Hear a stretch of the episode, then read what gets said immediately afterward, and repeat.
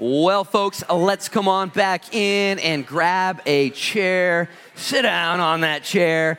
Find a copy of the Bible and open up to Joshua chapter 11. Joshua chapter 11 is where we're going to be. If you didn't bring your Bible, you can pull out your phone and follow along with your favorite Bible app. We have a South Beach Church app you can download on the App Store, and there's a Bible reading plan there for you as well. You can go to YouVersion, one of the most popular Bible apps out there. It's free. On the YouVersion app, you can actually watch all of the chosen episodes if you're following the chosen, you're into that kind of thing. Uh, so it's all there for free. Uh, but if you don't have a Bible and you don't have an app phone, you can take the Bible underneath the chair in front of you. That's our gift to you, or use it and put it back like the public library if that's your thing. Uh, Joshua 11 is where we're going to be. As always, let's start off. How you guys doing out there? Everyone good? Everyone good? I'm glad you guys are here. I've been praying for our congregation, praying for men and women, just praying that the Lord would wake us up, that the Lord would encourage us, He would strengthen us, He would do within us a work right now. As I mentioned maybe earlier in the prayer time at the beginning, just talking about summertime and springtime and wintertime. We go through those seasons in our soul, our spiritual journey as well from time to time. You may even experience spring and summer and fall and winter in, one day, seasonally in your spirit. But I just tell you what, God wants to blow upon you his spirit and wake you up and shine brightly for such a time as this. So, one of the best ways to do that is to get into God's word and get God's word into you. So, we're going to do a whole chapter today, chapter 11. I kind of wanted to do chapter 11 and 12, but we're going to do 12, 13, 14, and 15 next week. So, guys, don't miss that. It's going, why are you laughing?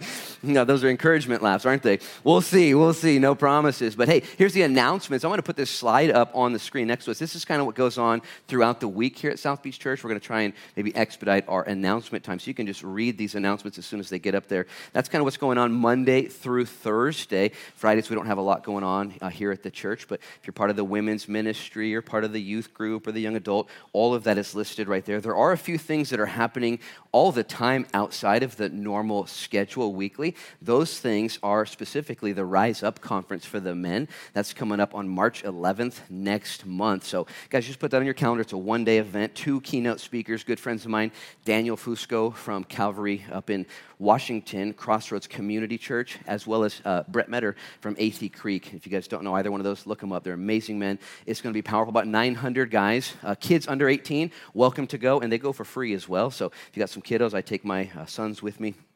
It's going to be powerful. Put that on your calendar. Also, you can just leave the, that slide up there, Dave, as I continue this. Tomorrow night is uh, February 6th or something like that, and we have a special meeting at the City Council before the Planning Commission and the City Councilors for our building project moving forward. We've recently, on November 1st, attained ownership of some acreage over here in South Beach. It's been a nine year process in Miracle. It is legit. And so, and the Lord gave us land that needed to be annexed into the city. It's been in county for hundreds and hundreds and thousands of years years. And so now we need to bring it into the city. In order to do that, we have to apply for permits in order to annex it. I was a little bit ahead of the game. This meeting tomorrow night is very important, but it's not the most important meeting. The most important meeting is next March 6th. And I'll let you guys know about that. That's when we actually apply for the conditional use permit. Tomorrow's meeting, though, we're going to be sitting before the Planning Commission, the City Council. And here's my prayer, and here's my commitment is that when we enter that room tomorrow, that the city council and the planning commission and all the people that lead our, our beautiful city and our beautiful county,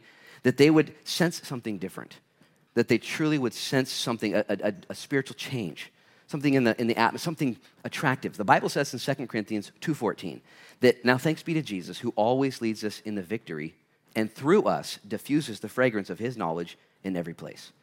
This is to be the mandate and mission of every man and every woman of God that when you go into a business or a home as a, as a plumber or an electrician or a teacher or a car salesman or insurance or a medical provider, that you know that you're filled with the Holy Spirit.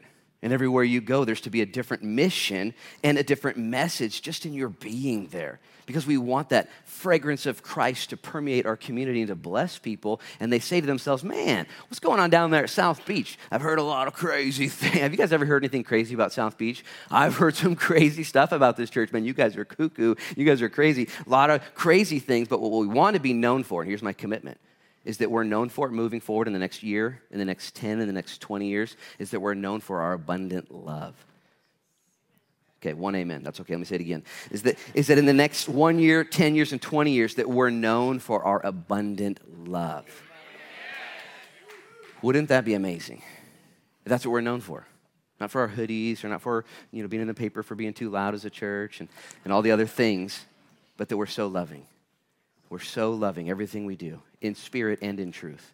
In spirit means that you can say it. Yeah, I love you. I love you. We're supposed to love. It's what we do. We, we love in spirit. In truth means in actuality, what we're actually doing for our neighbors, what we're actually doing for the people that we're driving next to, what we're actually doing for the people at the grocery store, the schools. And if we want Jesus to be glorified in all that we do, it's going to come from a foundation and from an activity of love.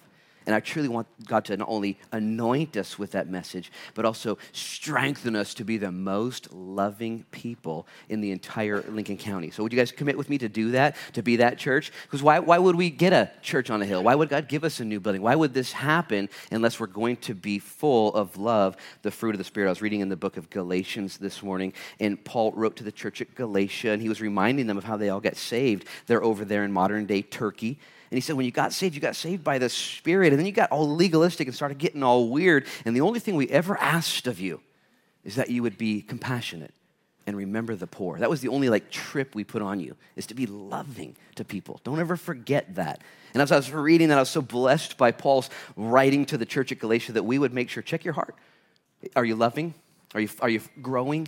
Are you, are you flowing? Are, are, the things of God increasing in your life? Because you could be into a lot of different things, but unless you're into love, none of those things matter. Amen? Amen. So, hey, pray for us tomorrow. And I expect the Lord then to give us the permission and move us forward as He uh, sees fit. So, pray for favor as well and for the right things to be done. Also, so excited about the land. We have committed to, as a church, to raising money in the year 2023 in order to see this project go forward debt free. So, I've asked you guys to simply respond as the Lord would lead you to tithe faithfully and obediently, sacrificially, and also just joyfully. The Lord loves a cheerful giver. And I think if everyone does their parts, it's just going to be handled handled. I've also asked you to pray and consider what you guys might also have as we move forward to March and April and May. Maybe what can I make it a little extra above and beyond my tithe and offering? Now, some people have that within their, their resources.